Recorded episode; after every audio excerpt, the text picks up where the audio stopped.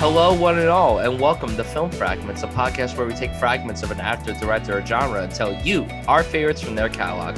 My name is Brian Seffield. I'm your host. My hair is an absolute mess, but I don't give a shit because this is my show. My hair can look as perfect and as messy as it wants to be. But enough about me.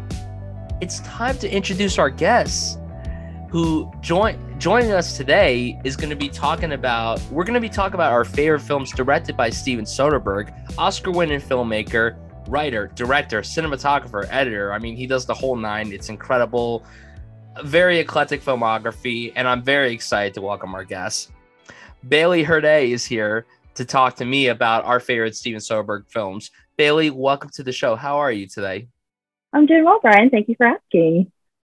I'm so excited to have you on. And truly, I'm I'm very excited to have you on. We've been talking for a little while, and now we finally get to meet and we get to gush about Double S, Steven Soderbergh. Just so excited to talk about this man. And before we get into talking about this man, I like to throw a curveball question at the start of these episodes. So if you could get, wow, I see. I'm just so excited to ask you. I, I'm my words are just all all over the place. So if you could take one character from a Steven Soderbergh film, guy or girl, out to dinner, whether it's with family, friends, or just yourself, which character would it be? I I think I have to go for the easy answer here and say Danny Ocean. Uh, easy answer. that's a that's a great that's a great choice. That's a I mean, why wouldn't anyone want to take George Clooney out to dinner? I mean, really, like you know, exactly. you could have you could have said his character from Out of Sight, and I would have been like, "Hey, that's fine too. You could take him out too." so, either one, I feel like either one would have like you know they would just have great stories. They'd be good to look at. You know, it would be a great time. it, it, you wouldn't even care about the meal that's in front of like down here. You would just care about the man that's in front of exactly. you. Exactly. You want you'd be like, you'd be like, "Fuck my meal. I'm looking at this." This is my meal tonight. Exactly. Not, not the food. so, so for me, this is really tough. Um, honestly, to kind of go off very hot looking men, very suave dudes. I am gonna go. this is so cliche. I'm gonna go with Rusty Ryan, Brad Pitt's character from the Ocean's trilogy, because you know what? I mean, talk about prime hotness for Brad Pitt. I mean, all Absolutely. three of those Liam men are gorgeous in in all three of those films. I mean, and all three of them haven't really aged at all, which is insane.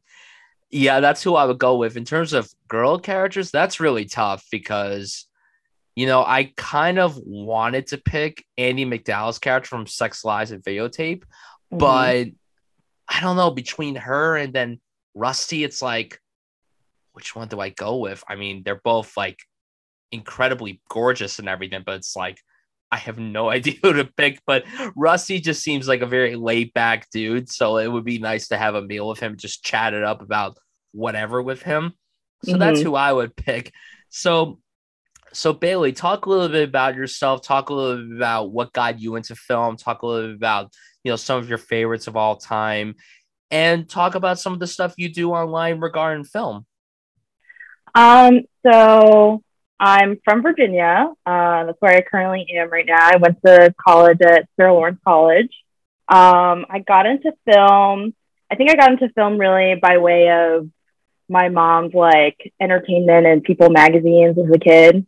Um, she's always been like super into celebrities. So then, you know, I just kind of picked that up and I was, you know, looking to see all their fashion and what they were doing and when movies were coming out and all that stuff. Um, and then, you know, it's just a hop, skip, and a jump over the watching movies and, and TV and stuff. And I don't know, I just, I've always loved it. So, you know, it's always been, I always have time for a movie, always have time for TV.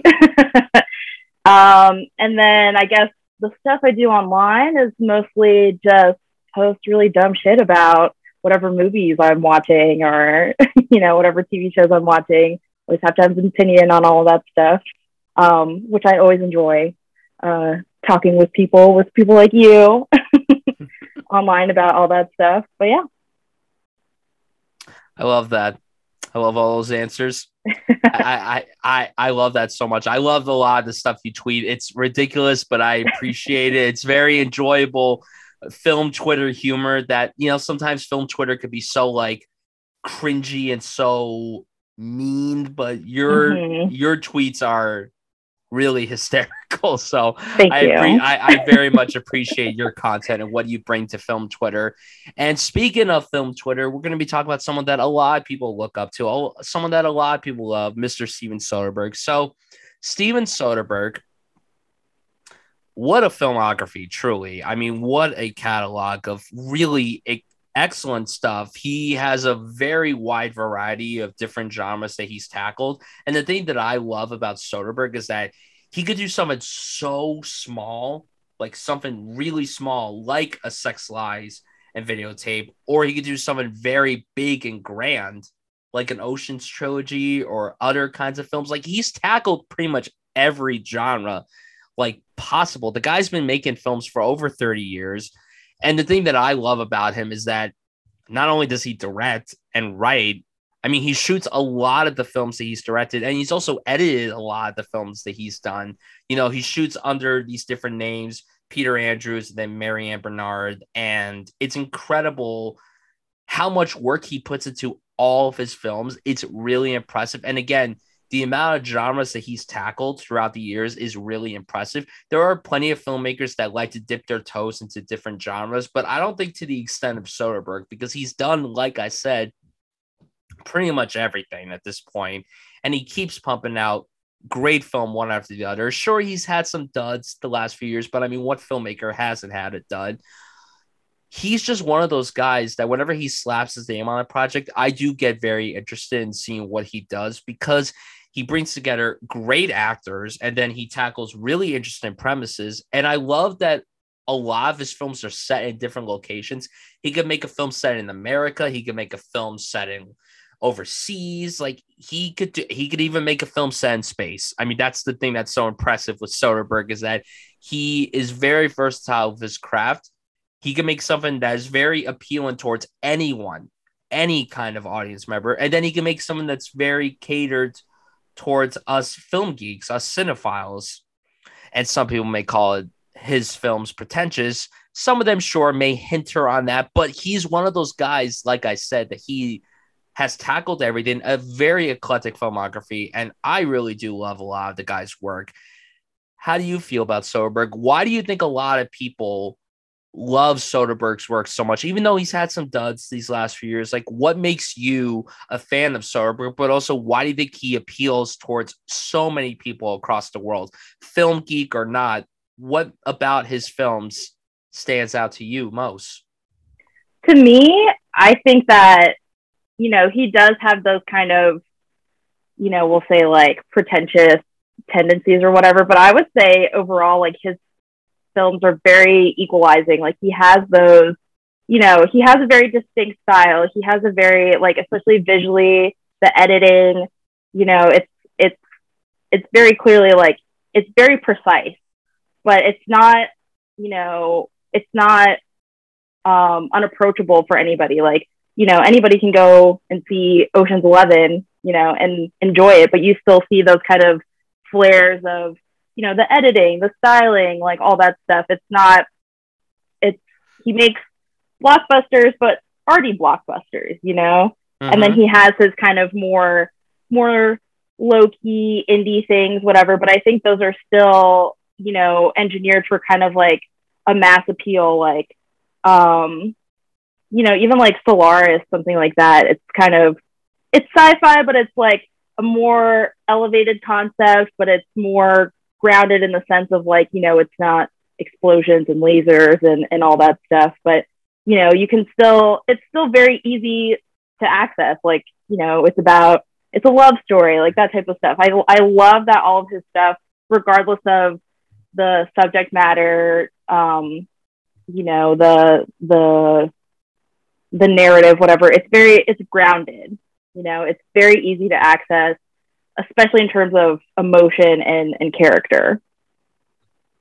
Absolutely, 100%. So I'm very curious to hear your list. I've been looking forward to this for a couple of weeks now, and I just cannot wait to see what you put on your list. I can't wait to see if it surprises me or if I'm not surprised. I'm curious to see if we have any similarities. I'm sure we have at least one similarity, but I cannot sure. wait to talk to you about Soderbergh. So let's not waste any time. Let's get into our top five films directed by Steven Soderbergh. So Bailey, I have to ask you a very important question. What is your number five favorite Steven Soderbergh film of all time? Okay, I just want to preface this by saying that this was like picking favorite children. This was very hard for me. oh, I saw the tweet. I saw the tweet. You're like, oh, I can't do it. I can't rate these films. exactly. It's so hard. Like, you know, there are definitely ones that stand out above the rest, but he has so many that are still like, you know, maybe they're not top five, but they're still like right up there, you know? Um, but I think my number five is Solaris uh, which I watched for the first time recently. Um, I unfortunately didn't do my homework and watch the original one first, just because that one was like three hours and this one is a tight like 90 minutes. And I was like, that's that's much more appealing. um, but having said that, uh, just as a movie by itself, without you know talking about the original, I really enjoyed it because, like I was saying earlier, I think, you know, this is his like one foray into sci fi. This is his one kind of like out there concept. You know, there's this planet entity, whatever, that's recreating people who are dead, who are just not there, who, you know, people are thinking about. There's not, it's not super clear like what's going on exactly, but, you know, what is clear is that, you know, this is about a man whose wife died who he misses so much. And then all of a sudden she appears to him again. And then, you know, it's kind of like about their relationship and his relationship to his memory of her and her relationship to her own memories and stuff like that. It's very, you know, in the end, it's, it's just about people and how we interact with each other and stuff. And I really, I love that about it. And, you know, George Clooney, of course, was amazing in it. Um, love seeing Viola Davis in Steven Soderbergh movies. I I want her to do a movie where she's the main character with him, please. Even if you hear this. Oh, it'll um, happen at some point. It's gonna happen at some point. It has to, right? um, yeah, I think everybody's super great in this. Uh, and it's just it's a nice like contemplative sci-fi movie, but it's also like just human relationships and stuff like that, which I'm a sucker for. Yeah, I unfortunately have not seen this one. This is one of the few blind spots on the list. I I've never seen the original and I've always wanted to watch it. And then I was to watch this one, but then I'm like, see, I really don't want to be that guy because there are people online that fucking adore the original. I mean, it's Tarkovsky and you know how the cinephiles are towards him. Mm-hmm. And uh, and then of course there are people that are like, this remake is a piece of shit. It's sacrilege. Why would you remake Solaris? Oh my god. And like I can understand that. I can understand people being a little antsy with the fact that there's a remake to something so beloved. But I mean, this film did pretty well. It got really good reviews critically. And I think it's so interesting that Soderbergh directed this. You know, this is so far, like you said, his probably his only foray into science fiction. And I said this very recently that I love sci-fi films like this where it's not all about like the explosions and the lasers and all the fights and everything. I like the more self-contained sci-fi stories, which is why I loved Ex Machina so much, and I loved a film recently like Ad Astra so much because it was very contained. Yeah, it was pretty to look at. It was very stylized and everything, but it was more focused on the story and the characters rather than the scope. Because a lot of the sci-fi movies that we get nowadays are more about the scope and making everything feel so grand, but they don't really put a lot of effort into the characters and you know, when you have someone like Soderbergh, you know that he's not going to do that. You know that he's going to put as much care into his characters as humanly possible, and that's what he did with this. I think it's also cool that James Cameron produced this. I think it's very cool that it was a nice pairing between them two. And yeah, I mean George Clooney. I've seen the images. I the poster for this movie is one of the sexiest looking posters I have ever seen in my life, where it's mm-hmm. him and uh Natasha McElhone, you know, from the Truman Show, you know, they're, they're like close to me kissing, and I'm like, wow, mm-hmm. that is steamy as fuck. That is so hot. Holy shit. But no, I definitely want to give this a watch. I want to give the original a watch as well. And I think a lot of people consider this probably one of the better remakes to have come out because obviously I'm sure a lot of people can acknowledge this is probably not as good as the original. But I mean, how often do you get a remake better than the original? It's very rare that that happens. But it seems like a lot of people do appreciate the fact that this was a good remake. Like, obviously, mm-hmm. it stands out in its own. And I'm sure Soderbergh was nervous tackling this film, you know, because you're remaking something so classic like Solaris, and now it's like, oh my god, one of this doesn't live up to anything. Like one of this is bad, and clearly everybody, a lot of people seem to like it. Obviously, your praises toward is very like it, it very it's very encouraging for me now it, it helps because whenever i go down the road of watching this movie now i know that i'm like okay if bailey says that this is good then it must be good if she's wrong then we'll figure that out later well the funny thing is too that uh apparently the author of the book that both movies are based on doesn't like either adaptation so, oh, well, that's reassuring. yeah, so they have that in common, you know. that that is very reassuring to say the yeah. least. so, for me, my number 5, I'm going to go with the film that was labeled as his big comeback after his retirement. And that's Logan Lucky from 2017. So, I think when it was announced that he was coming back out of his retirement to make another feature, everyone was so excited. They're like, oh my God, he's coming back. This is so exciting. This is great. And what better way to come back than do another heist comedy? And this may not be the only heist movie on my list. Wink, wink, nudge, nudge. but um, to talk about this movie, fantastic ensemble. Channing Tatum, Adam Driver, Daniel Craig, Seth MacFarlane, Riley, Riley Keough, Katie Holmes, Hilary Swank, Katherine Waterston, Sebastian Stan, and and this cast, and I, I just love that he's in this movie. Pre the boys, Jack Quaid. I love that he's in this so much. it's it's just so great. I know everything there is to know about the computers. Okay, all the twitters, all of that stuff. Uh, no, I I love this film so much. It was so entertaining. It was so exciting. The entire cast did such a great job. I never thought that I would love the parent of Channing Tatum and Adam Driver. I never thought that I would need that in my life, but they work off each other really beautifully and you brought you bought their brotherhood. I just love their dynamic together. They're so different from one another that it somehow works really really well.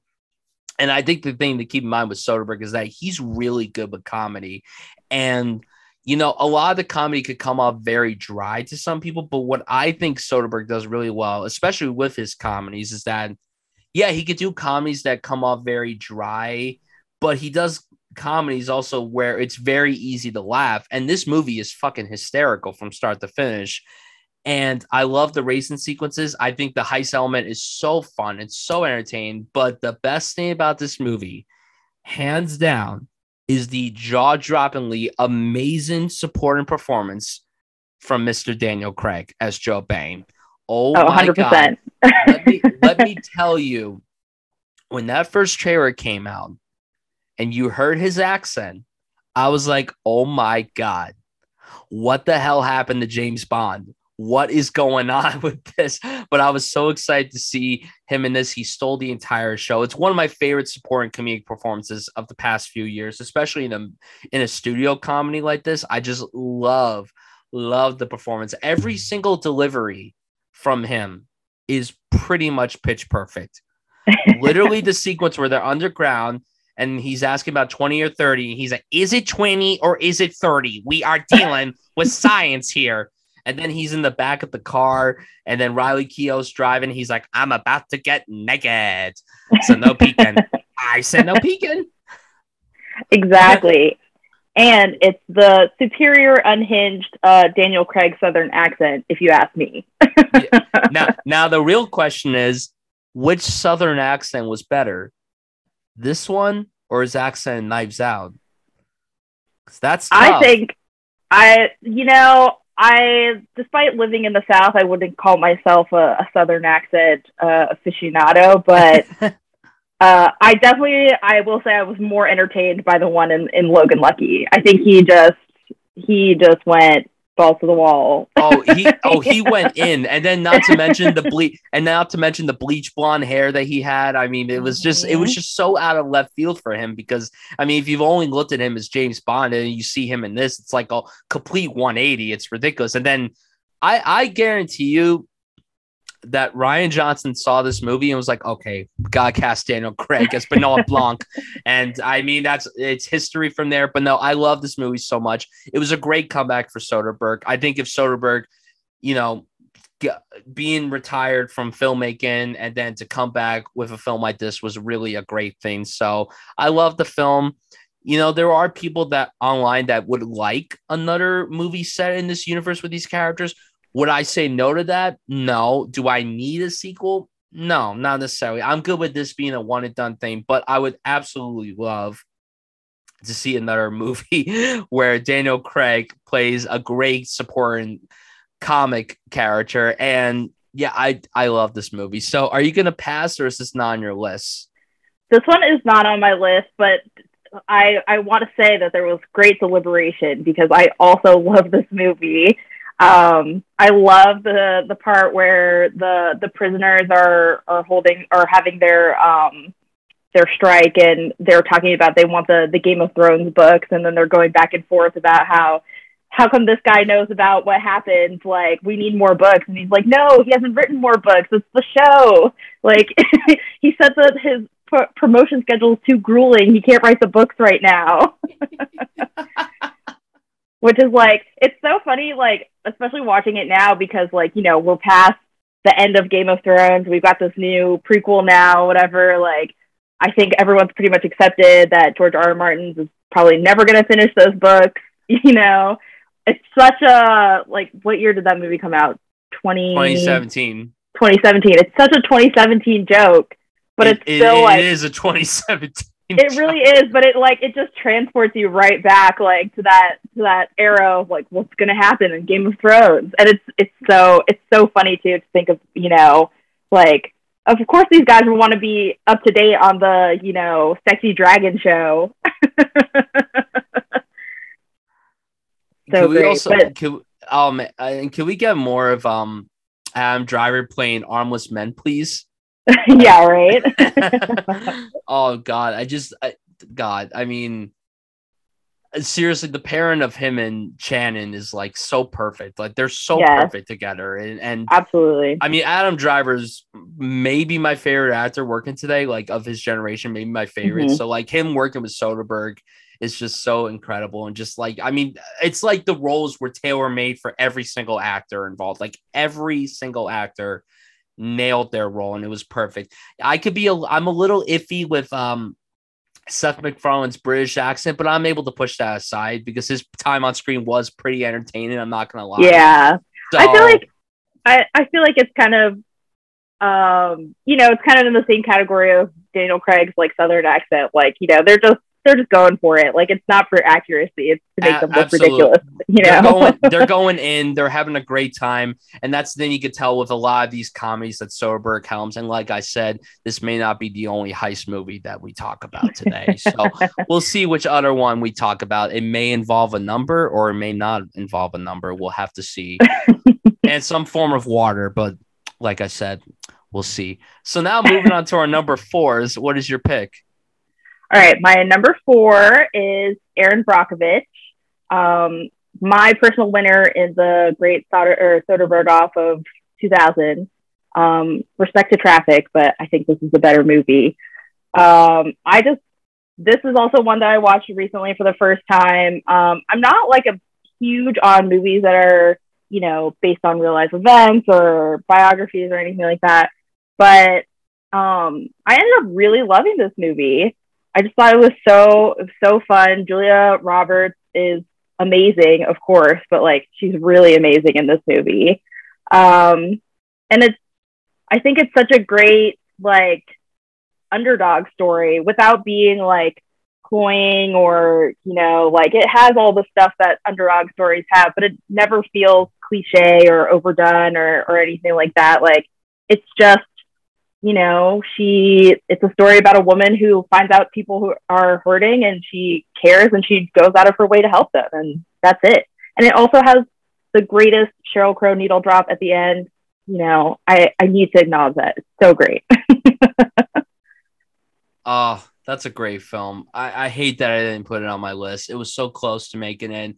Um, I do believe that I had this discussion with someone recently. Someone asked me, "What do you think is not your favorite Soderbergh performance, but you think the best performance in the Soderbergh movie?"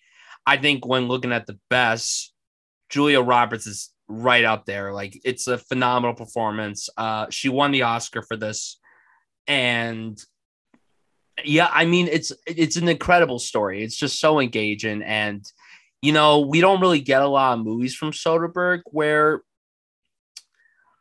I mean, he's done a lot of films where we've had a female lead, but I think that this is one of the best characters that he's ever brought to life. And yet, this is a real person. Like, he brought this story to life very, very well. And again, it's in, it's incredible how this is a real life story. And yeah, Julia Roberts. I mean, I'm not like a crazy fan of her. She's never been my favorite, but I do think mm-hmm. this is the best performance she's ever given. I don't think she's ever been better. And I think it's so cool that also the um the real Erin Brockovich makes a little appearance in this movie too. I think that's great. Mm-hmm. And it's crazy too that Soderbergh had two best director noms, two best picture nominees. I mean, is the other one on my list? We'll have to see. Well, pay, patience, everyone. But it's I don't think that's ever happened before where a director had gotten two best director nominations in the same year. Can you imagine if like he got these two nominations and he didn't even win? Like, can you imagine how crazy that would have been? Like, that oh, would be crazy. Like, oh, I get two best director nominations in the same year. Oh, I don't walk away with one. Oh, ah, but he did. he he he luckily did, and very deservedly so. So my number four, I feel like is regarded by a lot of people as maybe their favorite film from him. And I I know that it's so disappointing that this is so low on my list. My number four is Sex Lies and Videotape. This is one that I just watched for the first time very recently. I bought the Criterion a little while ago and I remember being so infatuated with the cover, like Andie MacDowell just looking into my soul. I'm like, oh my God. Oh, yeah, it's a movie too. Yep, sold. I watched it, I popped it in, and it blew my expectations. I had no idea where it was going to go. It surprised the heck out of me the entire time. And I mean, can we talk about how gorgeous this cast is? It's it's insane. Andie MacDowell, seriously. I mean, oh my god. She's a beautiful I, woman. She really is. I, I feel like beautiful is an understatement when describing Andie MacDowell from not only from the 80s when this movie came out, but Andie MacDowell still looks amazing. She still looks she great does. to this mm-hmm. day. And, and then she brought us to, um, her daughter, uh, Margaret Qualley, who's also just so fucking talented and so gorgeous. I love her so much. Um, the lead singer of Bleachers is very lucky that he's engaged to her. He is so fucking lucky. It is unfair. it is so it is so unfair. I don't like that. But the, regarding sex lies and videotape, very interesting uh independent drama thriller. I, there's so much going on in this movie. And you have all these troubling people you know, nobody in this movie is perfect. Everybody is flawed in their own ways, and they're all going through various different things. One is having a bad relationship with their husband. One person is new in town, and then he's doing some weird, corrupt stuff. And then said husband is having an affair with someone very close to said wife. It's absolutely wild. It's bonkers, and the entire film is pretty engrossing. And it's a very special film because it won the Palme d'Or at the Cannes Film Festival in 89 and it made Soderbergh the youngest solo director to win the award. He was only 26 at the time. That's two years older than me. That's fucking nuts. Here I am at 24 doing nothing, and here he is at 26 winning the highest award at the Cannes Film Festival. I mean, oh my god, dude, like incredible stuff. Truly phenomenal stuff. One of my favorite directorial debuts that I've watched in a very long time. I mean, the acting across the board is great. James Spader he scares the fuck out of me. Anytime I see him in something, he legit crawls under my skin. He has he seems like a very down to earth dude. I've seen him in interviews. He seems like a very nice guy, but oh my god, he knows how to play creepy and fucked up so beautifully. It is insane how he's able to do it. Uh, really enjoyed Peter Gallagher's performance here too. I thought he was really good, and I want to give a shout out to Laura San Giacomo, who played uh, the character of Cynthia. not going to say her affiliation with anybody, but she, I mean, oh my god, um, another incredibly gorgeous person. Oh, holy shit! And I, I, I've never seen her in anything before, so it was cool watching her in this. I, the entire cast did a great job. I think the film is just so engrossing, and it's just it's a cool concept. It's a very cool concept, and it's a great debut. You know, sometimes when you watch a directorial debut, and you could tell that the director is still getting their foot in, but it doesn't really yeah. work as well as their later mm-hmm. films. This is one of those scenarios to where yes, Soderbergh is clearly getting his foot in as a filmmaker, but it's one of those films that's like really on the same level as the films that he made later on, whether they had a bigger cast, a bigger budget, more financing. Like this is an incredible debut, truly incredible debut.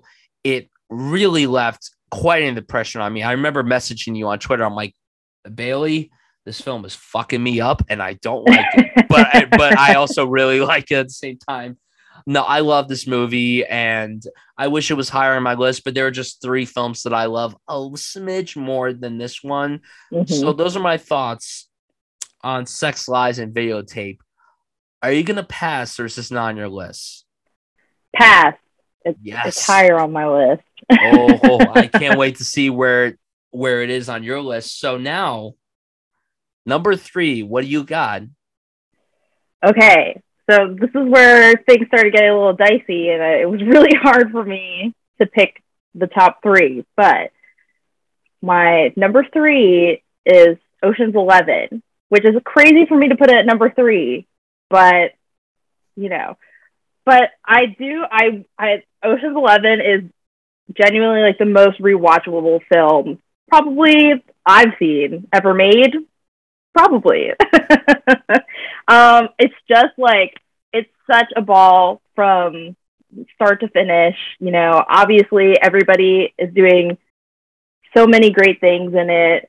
I think it's just like again, like it's that precise filmmaking. Like every every time I watch it, I catch you know more little details that show that you know from the beginning, like Rusty and Danny knew exactly what was going to happen up until the end. You know, even when it seems like they're surprised, like it's a surprise that they've accounted for, and you know they're ready to move forward. It's just it's so it's like surgical filmmaking and it's so fun to watch and even when you know the outcome you know, there's still like there's so much to catch. There's there's just like you know beyond the the details of of what's happening. Like there's so much joy, like just watching everybody interact and like stepping into these like year long friendships and you know feeling like you're part of it. It's just so great. I love this movie so much, as does everybody else. But we're talking about me.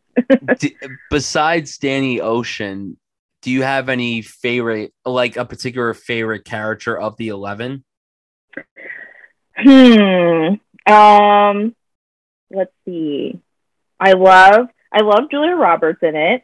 Um, I think Tess is great. And I also, I think that like the more, the more that I see it, I think of Ocean's 11 as like a love story. Like it's a romance, you know, like Absolutely. he's doing this, he's doing this to you know, get Tess back, but mostly just to show her, like, you know, you can do better. And, you know, I'm having a lot of fun doing this. Like, it's love for Tess, it's love for being a thief, it's love for, you know, having fun with the boys. um, but yeah, Tess, and I think, um, I forget Elliott Gould's character's name, but I love him. Elliot Gould. Reuben. Reuben, yes. I love his his glasses and his outfits and like in the in in Ocean's Eleven when they go to see him and he's like, "Thanks for helping me out," and the with the guy in the place with the thing. it's just so great. Oh man. You're from Chicago, right? Yeah. Get the fuck in the house. a pass for me. This is a pass for me. Um, so when people hear what my number three is, they're gonna be like, "You put this higher than Sex Lies and Videotape?" Hey, you're goddamn right, I did. My number three is one of the most surprising films I have ever seen in my life. I remember watching the trailer for this movie being like, okay, this is so not a Brian Sutfield movie. This is 100% not a movie for me. I like everybody involved, but this 100% is not a movie for me. And then the reviews came out from people I trust. And I'm like, okay, I will give this a watch when it comes to streaming or premium, whatever. Mhm. So then I watched it as soon as it comes to premium. And as soon as it ended, I said, Holy crap. This was one of the biggest surprises I have ever seen. Magic Mike, baby. Magic Magic Mike. I think Warner Bros. deserves like a massive round of applause because they they fooled everybody. They made everyone think that this was going to be a movie that was entirely centered around male stripping. And yes, there are male strip scenes in this movie, of course, but it's not just about that. It's about someone figuring it out their place and their purpose. And I think this film contains some of the most breathtaking shots d- dance sequences aside, I-, I think straight up this is one of the best looking films that Soderbergh's ever shot. I think it's a film that is beautifully directed. I think the screenplay is fantastic, and I think the whole cast is just really outstanding. Obviously, this was a very personal story for Channing Tatum because when he was younger, he was a male stripper. You know, he performed in these nightclubs and did all these things and everything. And what I really liked about the movie was that it found a way to appeal to everybody. You know, obviously there were the women that went there to see the dance sequences and they got them. They got them. But I also really like how there's a story with this film. I like that you're following Mike and he's such a well-versed character and Channing's performance I think is fantastic. I think when Channing works with Soderbergh, that's when Channing is at his best in my opinion. And he's worked Mhm. with Soderbergh like 5 times at this point, maybe 6. And obviously they're filming the next Magic Mike right now, which I mean, we'll we'll talk about the anticipation for that later on. But um yeah, I just I I love this movie. It was such a big surprise for me the way that I was surprised by this movie kind of reminded me so much, fittingly, another Warner Bros. movie, Crazy Stupid Love. That movie looked like the most basic romantic comedy ever. And even Mhm. though it has romantic comedy tropes, it surprised the hell out of me because it was a lot more than just being a rom com. It was a lot deeper Mhm. than that. And that's what this movie was. It was a lot deeper than being just the male stripper movie. And I remember a lot of girls were very disappointed in this movie. I just wanted to see the strip scenes. Why did we get this story? It was so boring and everyone just kept talking. I just wanted to see some dancing. Listen, you got your dancing and it was phenomenal. Okay. But the story was really great because of how it was written and how it was directed. And I mean, like, I love the consensus for Rotten Tomatoes. Like the way it's worded is just so funny. I just I have to read it. Magic Magic Mike's sensitive direction, smart screenplay, and strong performances allow audience to have their beak their beefcake and eat it too. That's a great way to describe it because you know the audience will eat that shit up when they get when they have the sequences where they're dancing. But I Mhm. really love the story and I love the characters. I mean, remember when Alex Pettyfer was trying to be like a thing? Like I do. like, I, like he was in a million things around this time. He was in that shitty Vanessa Hudgens movie. He was in that um I am number 4. mhm. Uh what else was he, He was in, in- at this time? He was in that remake of Endless Love. That's right. That's right. Mhm. What what else was he in? I feel like he was in some other big project. Like I, I, I feel like he was in three. something else. Yeah, that might have been it. Yeah, yeah, that was pretty much it because then he really didn't do anything. Yeah. I will, I, I will say there's a really funny short sequence where he does a pretty, I'm not gonna lie, a pretty spot on Schwarzenegger impression. I, am not gonna lie. I like I'm not gonna lie, it was a pretty great Schwarzenegger impression. Like he said, like all of Schwarzenegger's iconic lines and meshed them into one sentence. I was like, damn, this is actually really fucking good. like this is pretty great. And I mean, the rest of the cast is great besides Chan. I think Alex actually did a pretty good job in this movie. I thought he was really good. I liked his banter with Chan Tatum. Uh, mm-hmm. Matt Bomer was great. Joe Manganiello, he was great. Mm-hmm. But oh my god, I don't like to use the word snub very lightly, but I'm sorry. Matthew McConaughey was robbed of a nomination. He was fucking incredible in this movie. Mm-hmm. Like, oh my god, he was so good in this, and I mean, like the fact says the law says you cannot touch, but I think I see a lot of lawbreakers up in this house tonight. Oh, exactly. It's so it's so good. His delivery of that was perfect, and this was during the the area where Matthew McConaughey was like really like picking great role one after the other. Mm-hmm. He was mm-hmm. doing like Killer Joe, Mud, Magic Mike, Dallas Buyers Club, Wolf of Wall Street, Interstellar. He was picking great film one after the other. It was an impressive time for the McConaughey. Oh, and True Detective season one, of course, he was in that at this time as well. But no, I love, I love when movies subvert my expectations. I love when you walk into a movie expecting one thing, then you end up getting something completely different. Which you know, a lot of people could complain about how this movie was very mismarketed, and sure, maybe it was to an extent, but like it was still very entertaining. But it was also a lot deeper than you thought it was going to be. And I really loved that about this movie. And that's a credit to Soderbergh. Truly a massive surprise. One of his best films, I think, he's ever directed. And yeah, I just I love following this character. I have I have not seen the sequel.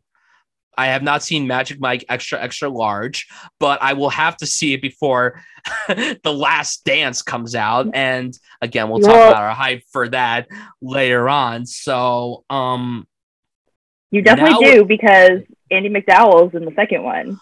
So, you know, Soderbergh didn't direct that one, but it's it's a spiritual, you know, reunion. you you had me at Andie MacDowell's in that one. now now I have to put that at the top of everything I have to watch. Like screw everything I'm watching for future episodes. I gotta watch Magic Mike XXL next. So Magic Mike, are you gonna pass or is this not on your list? This one is not on my list. Also, a hard exclusion because I love this movie for exactly the same reasons that you do. I feel like like Magic Mike is like I always tell people, you know, because they're like, oh, you know, I don't want to watch that, especially guys, you know, like they're like, mm-hmm. oh, it's mm-hmm. about male strippers. I don't want to watch right. that, you know, whatever. and I'm like, actually, uh, Magic Mike is more about like the fallout of the recession and mm-hmm. growing up and you know and and coming to terms with your identity and yes. and how hard it is to an identity crisis movie. That's really what yeah, this movie is. Like, exactly. It's it's it's like it's a surprisingly like sad and like introspective movie considering that, you know, the main billing is that there's male strippers in it. oh, it's it's fair. It's a pretty sad movie. Like there's the the whole relationship that goes on with Mike and Olivia Munn's character is like a real emotional crux to the story. And mm-hmm. meanwhile, obviously, he's trying to do something with Cody Horn, who plays Alex Pettyfer's sister in the movie. And mm-hmm. I mean, like, it, again, it's a lot deeper than people would think, which is yes. why, like, the movie I think works as well as it does. Like you said, like, you know, it's a movie about discovering yourself and, you know, dealing with an identity crisis of sort. And, you know, you don't really get that. You would think walking into the movie, you're just going to get this stripper extravaganza. And yes, it is that, but it's a lot deeper than that, which is why I think a lot of people, and guys especially, I feel like that's why a lot of guys like the movie. They don't want to admit they like it, but come on, you they like it. They like exactly, it. and it's it's fun too. Like I think you know, you kind of get a taste of it in in Magic Mike, and then you get a lot of it in Magic Mike XXL. But it's also about like you know male friendship and and their relationships and kind of like the way that Matthew McConaughey uses um, Channing Tatum's character, you know, he's obviously he's like, you know, the the center of the show and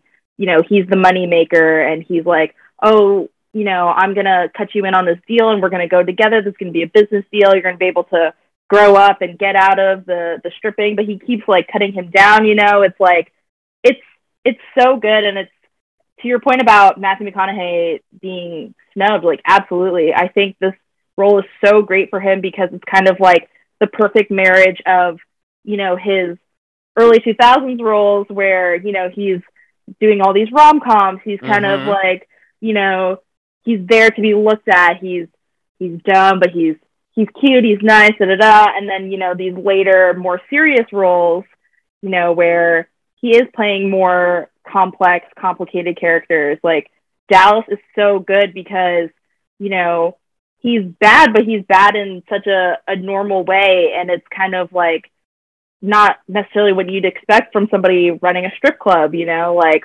exactly. He's especially a male strip club because, you know, I think we're very accustomed to seeing strip clubs with women and, you know, the guy running the club is a piece of shit. He's he's bad to all the girls, you know, he's taking advantage of them, da da da, whatever. But like, you kind of expect a guy running a male strip club to be like, you know, one of the guys, like, we're all in this together, guys, whatever. And he used to be a stripper, so he would get it from their perspective, but clearly he's using them.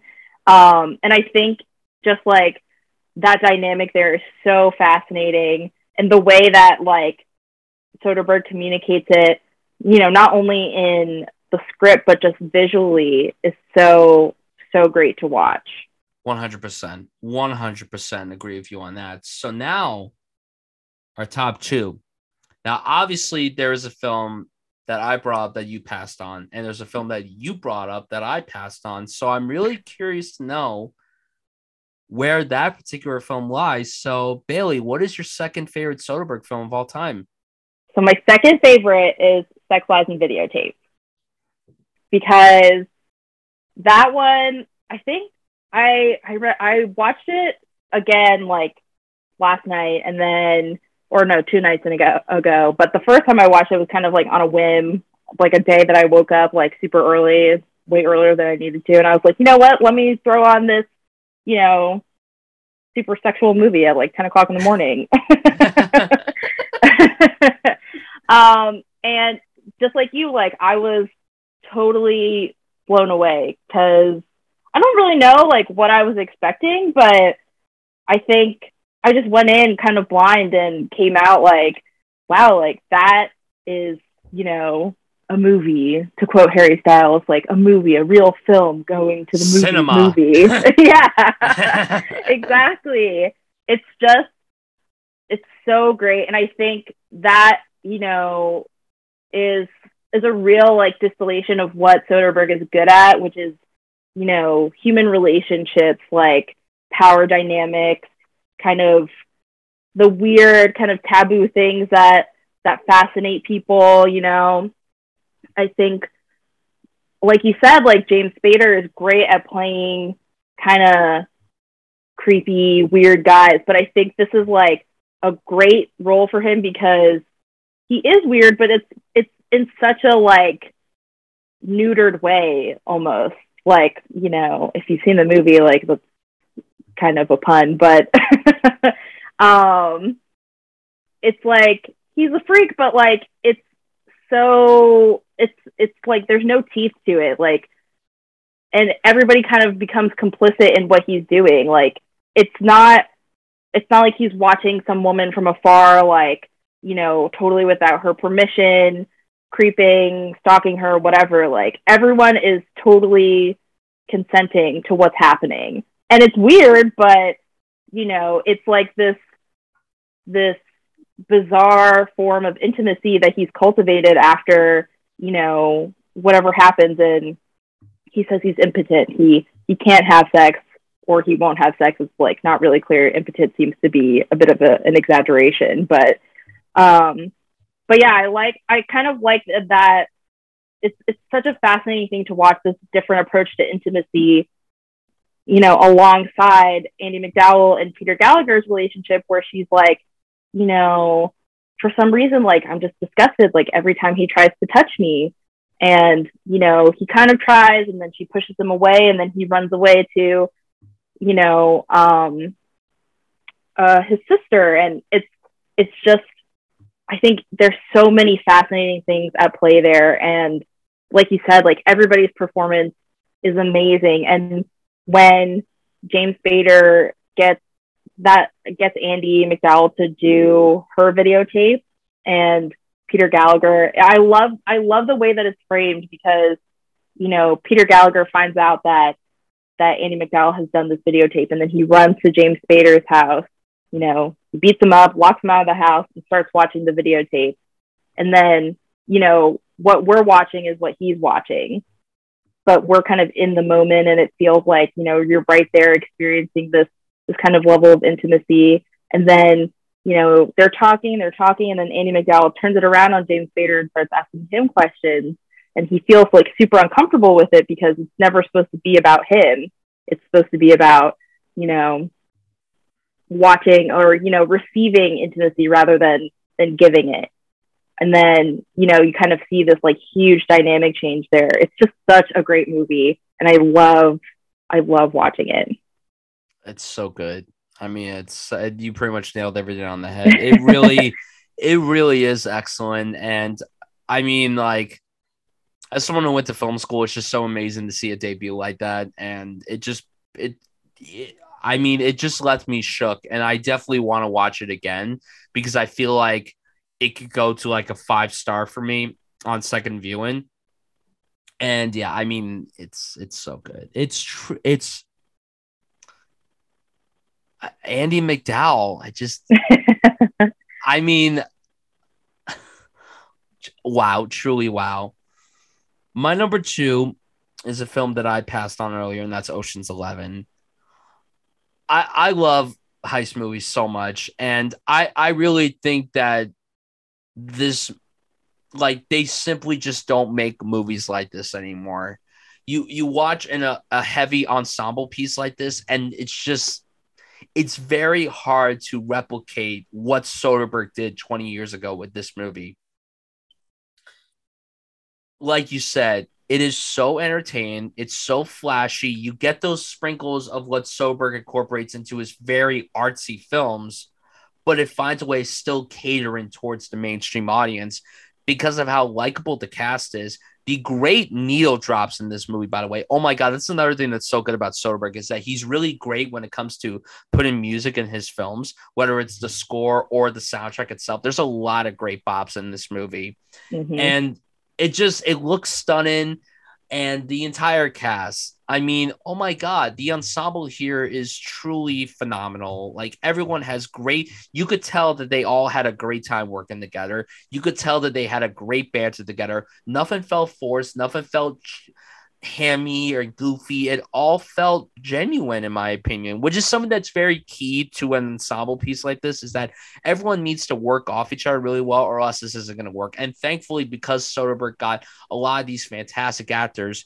it found a way of working as well as it did. I mean, look at this ensemble: George Clooney, Brad Pitt, Matt Damon, the late great Bernie Mac, oh my god, it's it's watching these movies. It made me sad that he's not with us anymore. Yeah. Uh, Elliott Gould, Casey Affleck, Scott Caan, Don Cheadle, Carl Reiner. Uh, I want to shout out the guy that plays Yen. I'm not going to pronounce his name, but he's incredible. And then Eddie Jamison as Livingston Dell. Uh, for a long time, I thought his name was Livingston Deli. I, I thought that was his name, but I'm like, and I'm like, who names themselves Livingston, Livingston Deli? Livingston, I mean, Livingston Dell is yeah. that, that, that's close enough, but yeah, oh man, no, but I and then of course Julia Roberts, the addition of her, she's great as Tess, and Andy Garcia as Terry. What a delicious villain! I'll just mm, delicious, just truly Absolutely. a great, great, great villain. Truly a great, a great character actor who really deserves a lot more recognition. Like I feel like he really doesn't get as much film work as he should. I know he recently just had uh, the Father of the Bride adaptation that just came to HBO Max, which mm-hmm. I heard mm-hmm. very good things about. I haven't seen it yet, but uh, no, the entire cast here is great, and I mean, yeah, and I, I I love telling this story regarding this movie. So in the beginning of the movie and at the very end of the movie, Danny Ocean is released from prison. Now, this isn't necessarily an exciting thing, but I guess it kind of is. So the prison that he's at and the prison that they shot on location at is only less than 10 minutes away from where I live. Which is which is so cool because it's like they they have shot a lot of movies at that prison. I don't know why. Mm-hmm. I don't know what the uh, the appeal is with that prison. Fittingly, they shot another Matt Damon movie there called Rounders with him and Edward Norton. They shot that oh. there. And they also shot primarily a lot of the Hurricane with Denzel Washington there because the guy mm-hmm. that mm. Denzel played in that movie was actually in that prison. Like that's mm-hmm. where he was. That's where he served his sentence, which is just so crazy to me. It's like, oh, I only live 10 minutes away from there. I mean, it's not great to announce that you live so close to a prison, but I, it's really cool that, like, oh, hey, George Clooney, Brad Pitt, Julia Robert. Like, uh, can you imagine you're just driving down that road, and then all of a sudden you see a film crew, and you're like, oh, who's here? Oh, George Clooney. Oh, Brad Pitt. Oh, Julia Roberts. And you're like, yeah, like, right. Just, like, I, I would, I would be shook. I would be shook. And then literally down the road is where I got my driver's license. It's just, it's crazy. but no, I mean, it's a great heist film. It's so much fun. It's so entertaining. It's so, and also the story is just great. Like, you know, yeah, it's fun and everything, but like these characters, you care about all of them. They all have their moment to shine, even the ones that have as little time as possible. You know, Casey Affleck, he has a little time, just talking like this and everything. He's very nice voice. I don't know what I'm supposed to do. Like, you know, doing all his Casey and then Scott Caan moving his hands around like his father and everything. Just oh my god, I just I love this ensemble so much. It's like pitch perfect. And it does make me think of a film that came out many years later, a film that I personally really love because it makes me think of Ocean's Eleven. It's not as good as Ocean's Eleven. It's a film called Tower Heist, which unfortunately the guy who directed it is a piece of shit. But the cast they uh, fittingly also with Casey Affleck. Casey Affleck's also in that movie, which is funny. But the ensemble for that kind of mirrors this one a little bit, where it's like mm-hmm. this really cool ensemble, but like you like all the characters and everyone's banter works off each other really, really well. Mm-hmm. So we mm-hmm. don't get a lot of great heist movies anymore. And I mean, I would say that in terms of the studio heist films that we've gotten, this is hands down one of the best that I've ever seen. And you know, obviously the sequels are not on our list, but I enjoy both of them. I think Ocean's 12 kind of gets a bad rep. I don't think it's at, it's nowhere near as good as the first one, but I don't think it's that bad of a sequel. I've seen way worse sequels than that. I, so. I I'm an Ocean's 12 defender. So, you know, even though it's not on my list, I love that movie. I think it's so like the fun is palpable. I love and it's kind of nonsense, you know, like the the sequence with the lasers and all that stuff and and the the Julia Roberts. Bit, I was just about like... to say that. That was so that was fucking priceless. That was I know. incredible. Like it's just such a fun movie, and I love.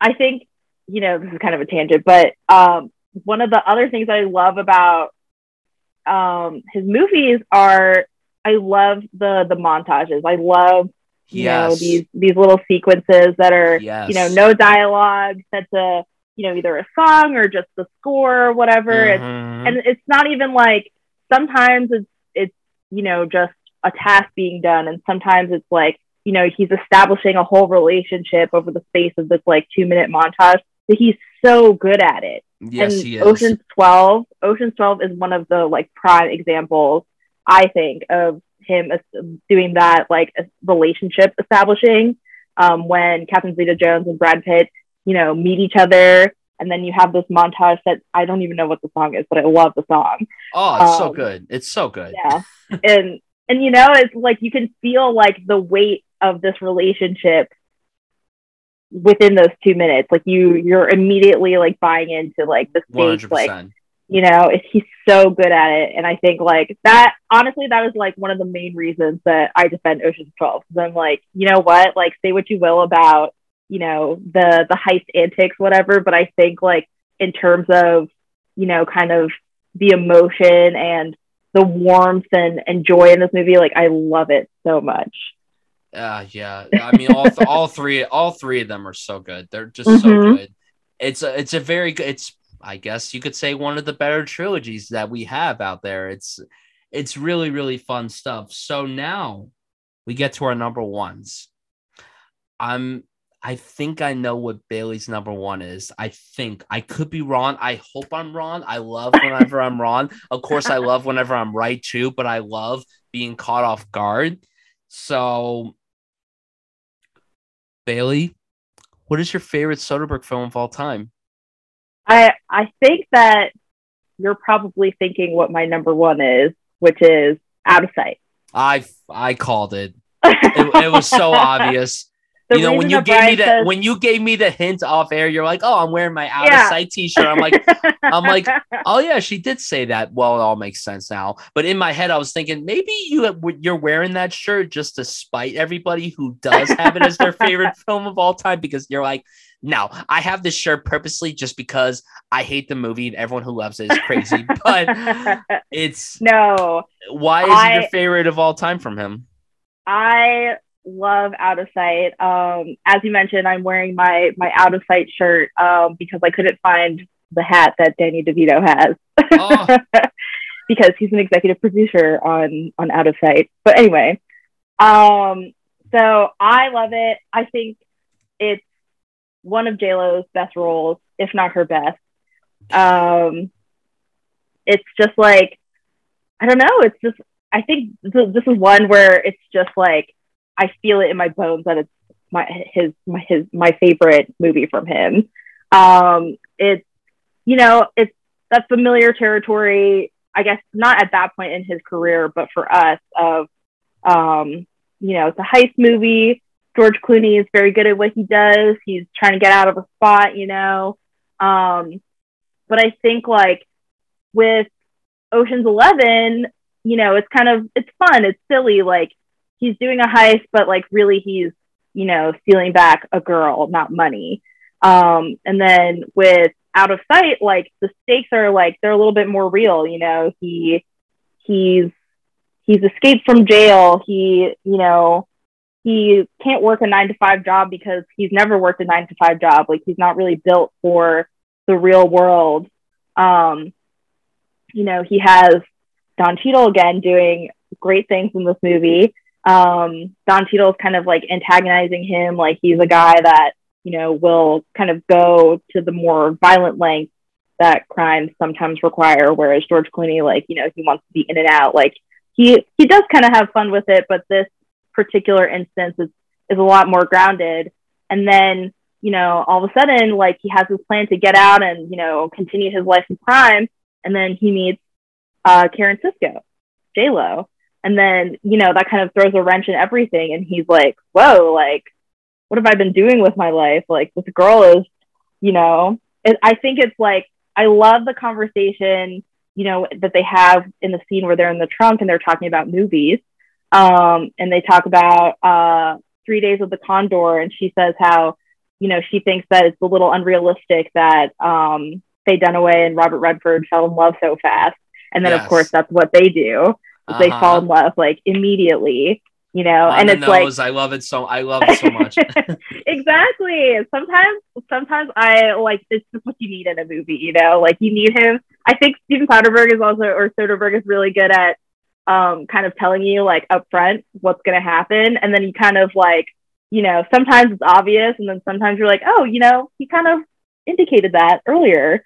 Um but yeah i think like the the chemistry between um, Jennifer Lopez and George Clooney in this movie is so great, and I love, I kind of love, I love the idea of like you know two people who, you know, for whatever reason aren't supposed to be together. You know, somebody disapproves. In this case, cop and criminal. Um, and you know they find some place that's kind of like neutral ground where they can have like I think in the movie they say an, an interlude where you know those kind of real world um, limitations don't matter and they can they can be together. And i think like that is like some of the most romantic stuff that i've seen in a movie. And it's just it's so great to watch. Um yeah i love it. It's I know that when making my list, I knew that I had to just I, I couldn't find any room to put it on my list. And I feel so bad because universally a lot of people seem to have this maybe as their favorite. I Mhm. earlier before I said that maybe a lot of people have sex lies and videotape as their favorite, but I feel like realistically everybody universally loves this one. Like this is one that everybody seems to adore and eat up. And I mean, yeah, it's great. It's so funny and it's so charming and it's so great. And I mean, yeah, Clooney's obviously great. And Jennifer Lopez really is amazing. Best performance, I mean, that's tough because her work in Hustlers is fucking phenomenal. And I do. like I do love her in Hustlers, and it's but I loved her in this first. I, I also loved her in this first because there was a period where I'm like, you know what? The only good movie that J Lo was in was Out of Sight, but then she did Hustlers, and everyone was like, "Where was this for the last 20 years, J Lo?" Like, uh, yeah, it's nice that you tell us to get on the floor, but um, where's the good acting? And now here we are. And now I, I love the movie, and I love Don Cheadle in it as well. I love slimy, evil Don Cheadle, and you know, I can't believe I didn't even bring this up when it came to the Ocean's movies. I love his very Cockney accent whenever he talks. you know, this is bloody weird. I just, I, I love it. I at first I was a little turned off. I'm like, mm, Don, I don't know how I feel about you doing this accent, but it works because you're so good at what you do. And can we also talk about how um Clooney hasn't aged like a day at all? J Lo hasn't aged a day at all. I know. They And randomly, so Don, and Don Cheadle, honestly, he's looked the same fight the last 20 years. Like I was really has. recently, I was recently rewatching some clips from um from Boogie Nights. Still looks the exact same. Mhm. And that movie's like 25 years old. It's insane. Mhm. I'm like, Don, what the fuck, man? Like What's you look great. But no, I I mean, Out of Sight is so good. It probably would be like my number six or my number seven. It was like really Mhm. close to making the top five. But Mhm. My number one, you brought it up before. You went with Mhm. the other film that came out in 2000. Oh. So my favorite Soderbergh movie is Traffic, which I just watched for the first time, finally in its entirety a few days ago. Mhm. I love myself a good crime film. I love myself a Mhm. good um thriller, like a crime drama, crime thriller, what have you. And this I could be very hit or miss with stories that are, you know, put together, but they don't necessarily tie together completely. Mhm. And there's three separate storylines going on with this movie. And the ensemble here is incredibly massive. Like with pretty much every other Soderbergh movie, I mean, it's massive. And the ensemble has the likes of Michael Douglas, Don Cheadle, Benicio del Toro, Dennis Quaid, Catherine Zeta Jones, um, fucking Topher Grace. What? Yeah, I know. like James Brolin, Steven Bauer, Benjamin Bratt, uh, Erika Christensen, Christensen, Mhm. like Lu- Luis Guzman, like what is this fucking ensemble? Like holy shit. Um it's tackling a story like this where deals with you know illegal drug trade and you know it talks about enforcers politicians drug traffickers.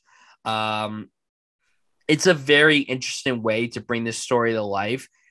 And i think the way it's brought is pretty perfect.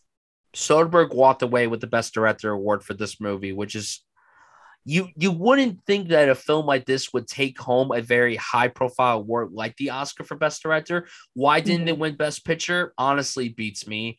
Um I get very annoyed sometimes whenever a director wins an Oscar, but then the film that they but not best picture. not yeah. best picture exactly. now now Grant, let me be very clear. I love Gladiator. That's a great fucking movie that would not have been my personal pick. I think this should have walked away with the award. And um the filmmaking on display here is really excellent because what Soderbergh does really, really well is that when it comes to each story, there's a different color grade for each of them. Mhm. Like the stuff happening in Mexico with Benicio del Toro's character is super fucking grainy. It is super grainy.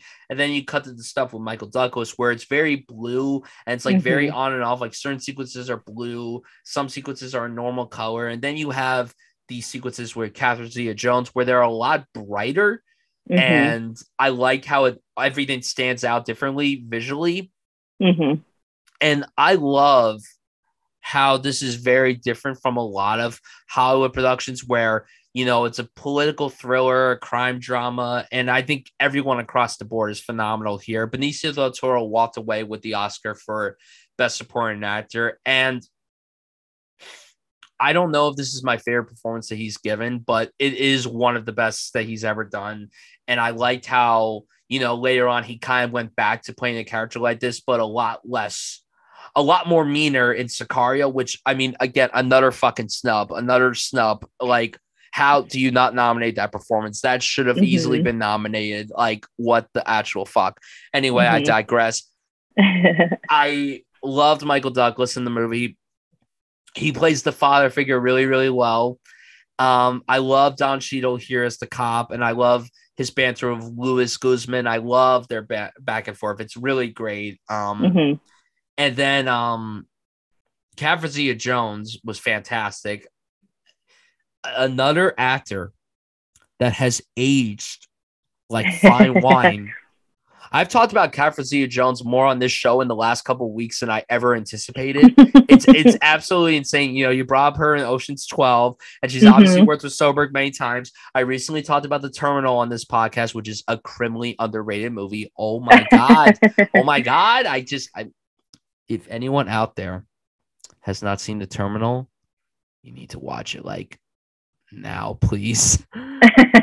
um but no, I I think the way that this story is presented was the best way to do it. Now it could have been like a mini series. You could have made this into a mini series, but I like how they jump back and forth and it doesn't feel very jarring and i know that sometimes when you have these films to where there's multiple stories going on at once and they're jumping back and forth from one to the other it could be a little annoying and a little jarring and it could hurt your head and you could be a little confused of what is which but i like how soderbergh is able to like without telling us like oh this story is obviously separate from this story and that story i like how they don't all tie together necessarily in the mm-hmm. end i mm-hmm. like how it's not like oh, hey, it's like Michael Douglas and Catherine Zeta Jones meet together at the end. I like how it's all separated from one another. Mm-hmm.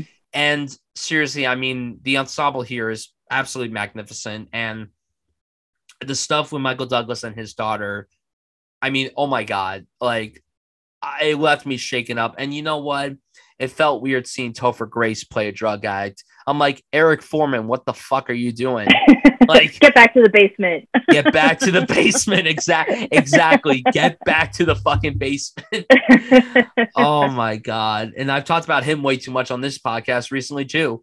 Like talk about that 70s show, Spider Man, BlacKkKlansman. Now this, and I love. Also, could we just talk about how hilarious his little cameos are in the Ocean's movies? Yes, absolutely. Especially that it. second one when he has the long hair and he's in the hotel room. Oh mm-hmm. my god. Mm-hmm. It's I know. I love I love thinking of Steven Soderbergh like being a huge that 70s show fan and being like, I gotta get this kid on my movie. oh, uh, absolutely. Absolutely. I, I like to I like to think that every single filmmaker that casts Topher Grace and someone is a that 70s show fan. Like I like to think that when Spike Lee came to him and said, Oh, hey, you're playing David Duke. Also, I'm a fan of that 70s show. Yeah. like I, I, like to think that that's exactly how the meeting went down when Spike Lee said, "Oh, hey, you're playing David Duke." Yeah, right. Completely different from Eric Forman. Um, but no, traffic. It also the ending is so like, it's a very beautiful ending in my opinion. Mm-hmm. Just ending on that shot, like staying like for two minutes on that shot of, at the baseball game in Mexico. Yeah. I mean, it really left me shaken up. And I, I'm not gonna lie, I got very emotional watching it, and it was a difficult film to watch. Mm-hmm. I wasn't anticipating the subject matter to be as gruesome as it was, but then again, with Soderbergh, he doesn't shy away from tackling these kinds of stories. And I like how realistic it was. I like how grounded it was. And when it got mm-hmm. intense, it really got intense. Mm-hmm. And yeah, it moves pretty slow. But what I like about that is that it takes its time. You get to know like the gist of all these characters and you get to understand their morals and what their purposes are and what exactly it is that they're doing and how they add to the stories that they're involved mm-hmm. in. And I really love that so much. I mean, this film, you know, got nominated for many Oscars. It won four. Like I said, it won Best Director for Soderbergh. It won Best Supporting Actor for Benicio del Toro. Uh, Stephen Gag Stephen Gaghan won Best Adapted Screenplay, and then it won Best Film Editing as well. And yeah, um, I mean, it's a great film, truly, and I, I think it's not only is it my favorite thing that he's directed, I also think it's the best thing he's directed. So. Mm-hmm. I yeah, I I really loved Traffic. I was really blown away by it, and I cannot wait to watch it again. I mean, it's not something I'm in any rush to watch again, but I I I know that when I watch it again, I will definitely pick up on things that I had missed the first viewing. Mm-hmm. And yeah, I mean, the film was really, really great. So obviously, with Traffic not being on your list, uh, what are your thoughts on the film? Um, I also really like Traffic. I think, you know, to your point about it, it being grounded, I think like, you know, in contrast with things like Sicario, like Sicario still has, you know, an eye towards kind of the more, I guess, local effects of, you know, the drug trade and stuff. But I think, you know, there's still a lot of focus on the spectacle, like, you know, like these shooting scenes and, and kind of like the more action oriented stuff. Whereas traffic, like, that's kind of just like a consequence of, of this, you know, system. Like he has, it's very much concentrated on like, what are the like the day to day effects of of the drug trade um, yep. and how does it kind of you know trickle down to people that you wouldn't think are affected like you know say the drug czar's daughter you know who gets addicted and you know kind of ruins her life and and all that stuff like i think it is a very it's a it has a very local and kind of global systematic approach to you know what is how does the drug trade work? Like, how does something that happens, you know, among these um, cartels in Mexico kind of transfer over to, you know, kids on the street in wherever they are, Ohio? Um, and yeah, I think, and I think, you know, everyone's doing such great work in it. I think Michael Douglas, especially, um, kind of going from, you know, war on drugs, drugs are like, you know, oh, like they're all making mistakes, whatever. I think there's like a really great moment where he's talking to, um, like I think the equivalent of his job in Mexico. They're they're kind of drug czar, if you will, mm-hmm. and um, he's like he asked something about like, oh, what what about the people who who take the drugs? Like, you know, what do you do to help them like when they're in recovery and whatever? And the guy from Mexico, he's like, well, that's the decision they made. Like, if they die, like, that's fine. Just, you know, more people off the street that we don't have to worry about. Right. And you can see, like, and this is before, is, I don't know if it's before or like during his, his, you know, after he's found out about his, his daughter's drug problem, but you can see, like, how much that, that statement affects him and kind of how that, um, you know, knowing about that mindset kind of moves him forward. Like he asks his aides about, you know, what are we going to do to help people in recovery and, and stuff like that. And then he becomes like more and more committed to that aspect of his job that rather than, you know, all this kind of like fruitless policing and, and, you know, trying to, you know, all this, the more action oriented stuff, I guess it becomes much more about like the, the humanist approach to, um, the drug trade rather than you know that you know uh, the the more action oriented stuff. And then like um i think too like it i think i was surprised how you know i guess like cynical it was about the establishment um especially for a movie you know that's like pre 9-11 but like you know we're still talking about like it's you know we, we've got pretty big movements at that time, war on drugs, all that type of stuff. I was pretty surprised at how um, cynical it was about like the the efficacy of of policing and and you know the bureaucracy, especially American bureaucracy when it comes to um, drugs and that. I, I I really even though it's not on my list, I really did enjoy it.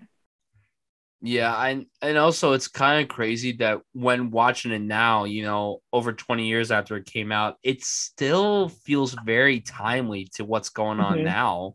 I mean, obviously it's not like things are different now than they were 20 years ago when this movie came out, but there's still plenty of things that are tackled in this film that are still going on now in 2022. Mm-hmm.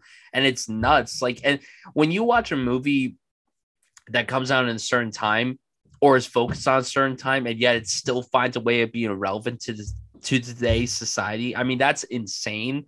And mm-hmm. obviously, mm-hmm. you know, the filmmakers don't know that this is going to happen, but it's crazy that you watch a film like Traffic and even though it's you know tackles this very difficult subject it still finds a way of like really resonating with what's going on today it's mm-hmm. absolutely incredible and i mean i i got really like I, just thinking about it too it's making me very emotional i mean it's a really beautiful film and mm-hmm. i i think everything like about it is pretty perfect it's incredible that this film is what it is. It's so disappointing that I didn't watch it in its entirety until very recently because I think if mm-hmm. I had mm-hmm. watched this long ago, I would have loved it. But I'm still glad. I'm so glad that I finally did get to sit down and watch it because I mean, mm-hmm. It really is to me his masterpiece, and I haven't seen a film from him that is as good as this one. I mean, yeah, it's obviously not as rewatchable as like an Ocean's Eleven right, or an right. Out of Sight, but I think the filmmaking on display is really magnificent and yes. I I just love it so much. So, you know, those are my that's my number one. And before, you know, we get into some of the films that didn't make the cut, let's recap our list from five to one. So Bailey, what is your list? Okay, so from five to one, my list is Solaris, uh, Erin Brockovich, Ocean's Eleven, Sex Lies and Videotape, and then my number one is Out of Sight. And to recap my list, coming in number five is Logan Lucky. Number four is Sex Lies and Videotape. Number three is Magic Mike. Number two, Ocean's Eleven. And number one, Traffic. So that is it with our list. So now let's talk about some of the films that didn't make the cut. So Bailey, what are some films that you want to give a shout out to that didn't make your list? Okay. Um, let's see.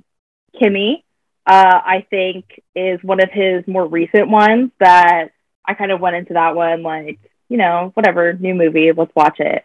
And I was really surprised. I think it's really good. I think it has some, I think it's like a great kind of like, it's in the vein of like old school thrillers, old school paranoia thrillers. Um, you know, and I think it's also one of the, I think it's one of the movies that employs COVID in a way that doesn't feel like, you know, it's trying to do something with it. It doesn't feel like unnatural or anything like that. Like it's just an element of the movie that happens to heighten, you know, um, kind of the the tension at play there, um, which I really enjoyed because I think you know more and more we're getting movies and TV show that that integrate COVID, and some of it feels very weird and you know, I don't. It's it's hard. It's a hard thing to integrate, but I think um, Soderbergh did a really great job in it. I think Zoe Kravitz is great in it, and I think one aspect of the movie that I really um, uh, that really stood out to me watching it this time around was the music. Um, I think that it is so great at establishing um, the tension and her paranoia and her fear and and everything. And um, it's Cliff Martinez who did the the score, who um, Soderbergh has worked with a few times. Um, and it's just it really stood out to me this time, and I was like, this is you know I knew it was a good movie, but it's a good movie. um, and then some other ones that I really enjoyed, um, Unsane. Uh, I've never really been big on Claire Foy, but uh, watching this one the other day, I was like, oh, she's she's actually like very good in this. And I think that one that's one where he shot it on the iPhone, mm-hmm. um, which you know, however you feel about that as a gimmick, um, I think it really works for uh, the narrative in Unsane. I think it really contributes to, you know, the kind of the way that he shoots it. It uh, the iPhone really contributes the that isolating feeling, the kind of the weird like fisheye look. Um, you know, it kind of makes her it makes her look weird. It makes her look like you know things aren't necessarily happening the way that she's perceiving them, stuff like that. Um, and I think that this is kind of like the it's kind of like the dark sided sex lies and videotape where you know she is being watched, she is having these intimate moments kind of intruded on, but without her consent. Um, so it's kind of interesting to think of them like in conversation. Um, and then another one that I liked was High Flying Bird, uh, another iPhone one. And I don't think that the gimmick worked in service of the narrative so much there, but I still really love the movie. Um, I think Andre Holland is great in that movie. Uh, and I think that one I also like to think of as kind of a heist movie um, in the sense of the premise of High Flying Bird is that there's an NBA lockout um, and Andre Holland is a sports agent, and you know they're trying to negotiate between the the owners, the NBA owners, and the NBA players. Um, and obviously, the owners, you know, they want to be making more money, and the players want to be making more money, but there's more players to split all of this amongst. So there's kind of you know debate there. And then Andre Holland basically like over the course of I think three days engineers the situation so that the players can come out on top. So you kind of like again, like it's kind of weird to think of it as a heist movie, I guess, but like it's it's that same idea where you know it seems like everything is not really going well. He has a plan, but it's not really working out, and then all of a sudden at the end you find out that it was all according to his plan. You know, he knew exactly what he was doing from from the beginning, and you know, it was all it was all in his hands the whole time, which I really love. Um, and then another one that I watched that I liked was Contagion. Um, watched that for the first time recently. I'm glad that I had waited because if I had watched it right after the pandemic started, I think I would be a much more fragile person right now. Um, but that one's great. Um, I think Matt Damon has a really good performance in that. That um, I think you know, I, I I never really know how I feel about Matt Damon, but I think generally I come out on on the positive end with him, and then this movie I do for sure. And uh, Kate Winslet too, so great in that. Oh, my queen, my queen.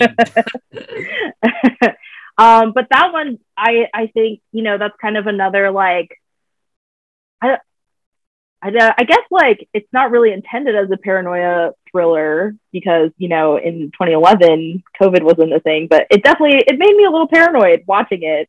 Um, you know, watching them touch all these these surfaces, and I'm like, guys, don't do that. but yeah, that's that. I mean, honestly, like going through watching these movies, I was like, how am I going to choose? Because he just has so many good ones. Like I was saying earlier, like even even when they're not that great, like they're still there's still such a style. Like there's still a clear vision. You know, however you feel about the execution, like there's no doubting. Like you know, he set out to accomplish something making this movie. Yeah, absolutely. So for me, when it comes to the honorable mentions, I, I really enjoyed Kimi I really enjoyed High Flying Bird. I haven't seen Unsane. I really mm-hmm. like Claire Foy, so mm-hmm. I do need to give that a watch, especially since I'm gonna see her in a few weeks when I go to the New York Film Festival. So I got I gotta support Claire and watch Unsane. um, uh, going through. Let's see what we have. Uh, yeah, Contagion is so fucking good. I remember when that trailer came out, I saw that trailer all the fucking time. Oh my god. And it kept playing the same scene. And it's not a funny scene. I don't think it's funny, but when the trailer, the way they edited it is so funny. I'm sorry. Matt Matt Damon is told that his wife, Gwyneth Paltrow, is dead. He's like, okay, can I go see her? you don't understand. She said, What are you talking about? What happened there? like it's not funny when you watch the movie, but like just the way it's put together out of in the context, trailer, yeah. out of Mhm. context, exactly. Um, but no, it's a great film, and I have not seen it since.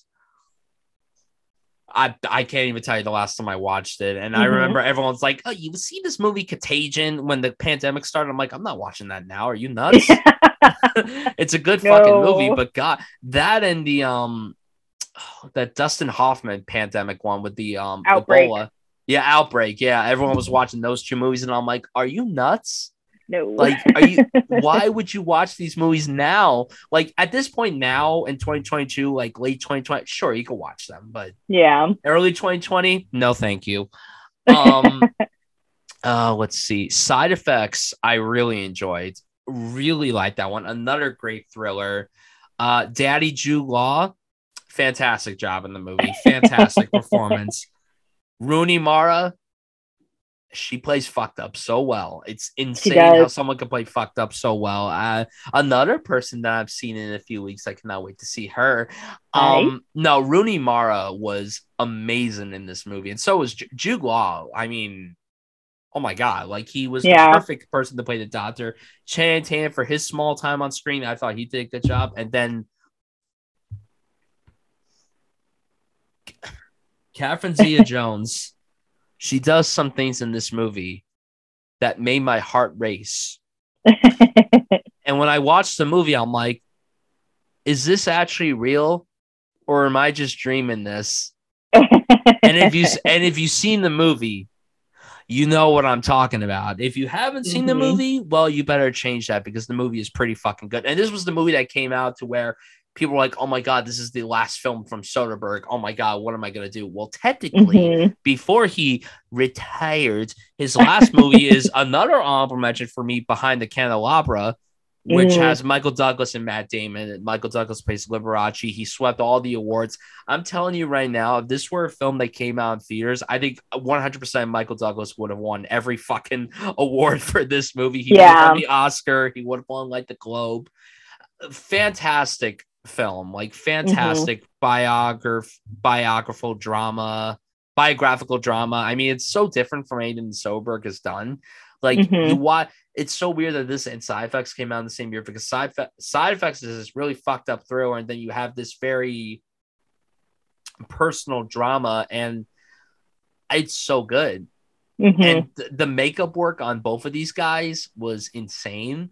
Mhm. And I never thought that I would see Matt Damon and Michael Douglas play lovers, but hey, here we are. So uh, great film, great film, truly great film. And then, um, I think that might be it for me in terms of honorable. Yeah, I think that's it for me in terms of honorable mentions. You know, I also I don't want to talk about anything negative on this show, but I'm sorry, I need to vent very quickly about the laundromat. I was gonna say, I was like, I watched that earlier today. No, sorry. That sorry that sorry, movie. Steven. oh my god, I don't It was- understand how that movie Steven has a fifty percent. That movie should be in the the literal twenty percent rating. Yeah. That film Mhm. is so fucking terrible, and I don't think it's Soderbergh's fault. I think it's, I, I think for the directing, it's directed pretty well, but the Yeah. screenplay sucks. And Yeah. that's a movie where all these different stories come together, and it's such a mess. And I Mhm. don't like that. I don't like how he tried to make this big short like movie and it just did not work at all. And Yep. the ensemble here, it's so sad because I love all these people. Meryl Streep, Gary Oldman, Antonio Banderas, Jeffrey Wright, Robert Patrick, Sharon Stone's in this, and fucking Ross Geller. Yep. What a And nothing. Waste. Wait, nothing. And then fucking Meryl Streep just comes out of her makeup at the end and delivers. Yeah, I didn't. Give, Yeah, I give me a I- fucking break. I didn't like the like, I guess like frame of like The frame um, device. Antonio- Yeah, I- yeah, like the of Antonio Banderas and uh, Gary Oldman. Like you know, it was kind of like it was almost like that part was a play, and then the rest of it was a movie. It was very I and I didn't I did not like that ending monologue from Meryl. I'm sorry, sorry, babe, it didn't work. it- it just it was just so bad. It was Yeah. so bad, and it's like oh my god, I'm like Steven, what the fuck, man? I know. What What, are you doing? here, buddy? like seriously, this was a bad day at the office. This was clearly a bad day at the office. That whole monologue at the end that Streep gave was just so I I don't understand. I literally don't understand. I don't understand what they were going for. I mean, I guess I, don't do, either. but the execution just did not work at all. And then I'm not gonna lie though, every time it cut back to uh, Gary Oldman and um uh Antonio Banderas, I just kept thinking in my head, I'm like, oh, this is a uh, Sirius Black and Puss in Boots just narrating everything. So, you know, I love that parent so much. So Yeah. I'm, I'm gonna Mhm. accept that. And it's just so sad too because Antonio Banderas, the 2019, that was a fire year for him because Pain and Mhm. Glory was fucking incredible. And then he's in this movie, and it's like, oh, what a slump. Like seriously. Yeah. Like It's- it's honestly the only Soderbergh movie that I've seen that I really straight up don't like. It's Yeah. probably the only one that I could think of that I don't like because obviously there are others that I haven't seen. I mean, that Meryl Streep boat movie he did was okay. It was fine. Let them all talk. Like that movie was okay. I haven't I like seen that one, but it's it's Yeah. definitely like it's it's a quieter one. I think It's there a- are like yeah. there there are parts that I enjoy, but I wouldn't put it like you know I'm not putting it in my top five, obviously. Right, And, right. yeah.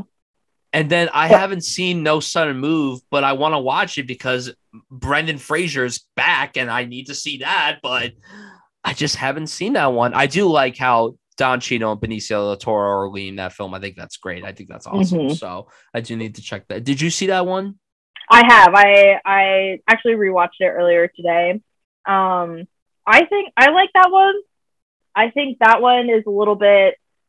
It's based on a real story, I guess, but that kind of comes out of left field, like right at the very end. Like I didn't know that until the very end, the first time I watched it. And but I think like everyone's really good in it. I think, um, you know, again, it's like a great ensemble, and it's one of the he.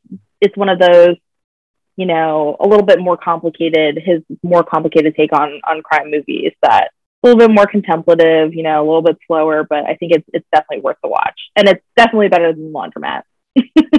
I mean, but I mean, what what it what is worse than the laundromat?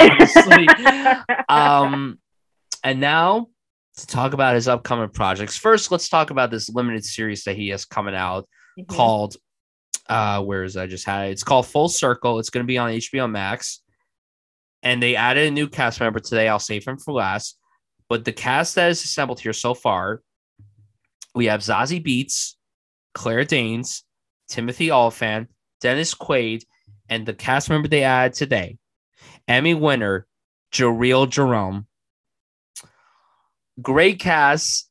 I have no idea what this is about. Oh, here we go. An investigation into a botched kidnapping undercovers long held secrets connecting multiple characters and cultures in present day New York. Well, sounds exactly like something that Soderbergh would do. And I will eat it up, and I cannot wait to see this. Love all these actors, and some of whom have worked with Soderbergh before. Some of them have not worked with him before. And I, yep, sounds great. What do you What do you think of this? Um, I think I'm very excited for it. We didn't get a chance to talk about it, but he also has TV shows like The Knick and um, The Girlfriend Experience. Uh, I haven't watched The Girlfriend Experience, but I have watched The Knick, and that's really good. So I Yeah, think he, like he directed all the episodes of the Knick. Yes, exactly. So um, I think, you know, he's demonstrated that he can, you know, have the best of both worlds. He can do movies, he can do TV. All these actors are great. I'm very excited. I hope that, you know, you know, he loves a little sexy moment. I hope that Timothy Olyphant gets a sexy moment because, you know, we need it. Yeah, unfortunately, unfortunately, we're not going to get that in Amsterdam. So this is the better Yeah. one to get. So Mhm. we're we're hopeful. We're hopeful that Steven gives him that Fingers sexy crossed. moment. Fingers yeah, crossed. exactly. And now, finally, one of the most anticipated films coming out next year Magic Mike's Last Dance. Oh my God. Oh my God. Okay. So, like I said before, I have not seen Magic Mike Extra Extra Large. So, I do need to watch that before watching this one. But when it was announced that they were making a third Magic Mike movie, and Soderbergh was coming back to direct it, I think everyone got excited for it because oh yeah, you know I'm I know that a lot of people really enjoyed the second one, but obviously you could feel Soderbergh's presence missing as a director, even though he shot the movie and edited it. It felt weird that he didn't direct it, but now he is mm-hmm. directing this one, and you know they're gonna have they're gonna wrap up Mike's story and it's going to be crazy. Probably it's going to be great. It's probably going to make everyone squeal and scream. Now, the cool thing with this film, and this just broke a few days ago at the time of this recording. So, this was originally supposed to be an HBO Max exclusive release. Okay, whatever. I would have watched it in the heartbeat, but I was like, and I'm sure you were the same way, and pretty much everybody that like a lot of the people that we both follow and everything that are mutuals mm-hmm. were like, okay, why the fuck isn't this going to theaters? Why is this mm-hmm. being dumped on HBO Max? Soderbergh, Magic Mike, this would do so well at the box office. The first two films did incredibly well financially. So mm-hmm. why wouldn't this film go to theaters? Well, Warner Brothers the other day made a very smart decision that they couldn't do with the Batgirl, unfortunately, by just showing it in theaters. Instead, they announced Magic Mike's Last Dance will be coming out in theaters. And the good news is we don't have to wait long because it comes out on February 10th. We just have to wait like four months for it. Like less than four. Today is September 20th when we're recording this. We have less than five, five, months, yeah. until this movie comes out. I guarantee a trailer is right around the corner. We're probably going to get a trailer very, very soon. Hopefully, fingers crossed. But I'm so excited to see how the story wraps up. I cannot mm-hmm. wait to mm-hmm. see the slew of actors that he gets to be in this movie. I wonder if he's going to get any returning cast members. Um, I'm I'm so excited for this. My hype is through the roof high. Um, obviously, there's so many films that I'm excited for next year. Someone asked me yesterday, "Are you more excited for Magic Mike's Last Dance or Dune Part 2? And I'm like, you're probably going to call me crazy, but Magic Mike's last dance. no, that's um, a valid answer. absolutely, absolutely. So, where is your hype level for Magic Mike's last dance? Oh, I'm so excited. As I as I tweeted the other day, I think that a Magic Mike 3D theatrical release will do for movies, for horny movies, what Top Gun Maverick has done for dad movies. 100%. Okay. 100%. Magic Mike will save the cinemas Oh yes, Top he Gun will. Has done. Um, I think I I can't remember if I saw. I'm pretty sure I saw the first one in theaters. I definitely remember seeing the second one in theaters, which was such a great experience because, um, like I said, like the second one is definitely more like we're getting the band back together, like shenanigans type stuff. You know, it's like it doesn't have quite that somber note that the first one does, which I do really love in the first one, but like the second one is just like pure fun. Um, and I'm sure like the third one's going to have a good mix of both, but it was just such a great like collective experience. I remember I went to go see it at an Alamo and they printed out these like little dollar bills that you could um throw like whenever you know they were doing dances on screen and stuff. It was so funny. I I think I still have one. It has Donald Glover printed on it. oh. but yes, I I can't wait. I have full faith that that Soderbergh will do a great job. Um, I'm hoping for some, you know, fun cameos. Like the last one had Donald Glover. Um, it had um, who else? Andie MacDowell. Like there was so many people in it that were, you know, fun to just see. Like just show up for a second. Oh, Jada Pinkett Smith, obviously, that was great. She was great in that. Um, I think it'll be such a great time. I'm so excited.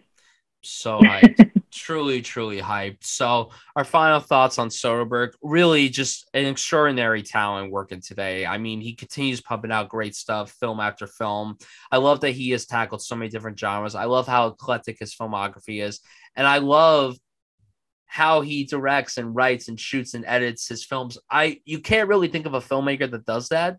And I love that he's able to do that. I really love this guy. And I'm so glad that he came out of his retirement and now is continuing to do work. I've been a fan of him for a long time. Obviously, like I said, there's still so many films of his that I have to go through. But from what I've seen, I could say that I am a true fan of Soderbergh. Absolutely. I think you know, he's such a great director. And like I said, I think he's like truly like the great equalizer between like, you know, us film bros and, uh, you know, the general public. He really, the guy knows how to make a movie. he really, he really does. And Bailey, I'm so glad I got to have you on. Thank you so much for coming on today to talk to me about Steven Soderbergh. Really, it's it was an honor to have you on. So thank you so much for coming on today.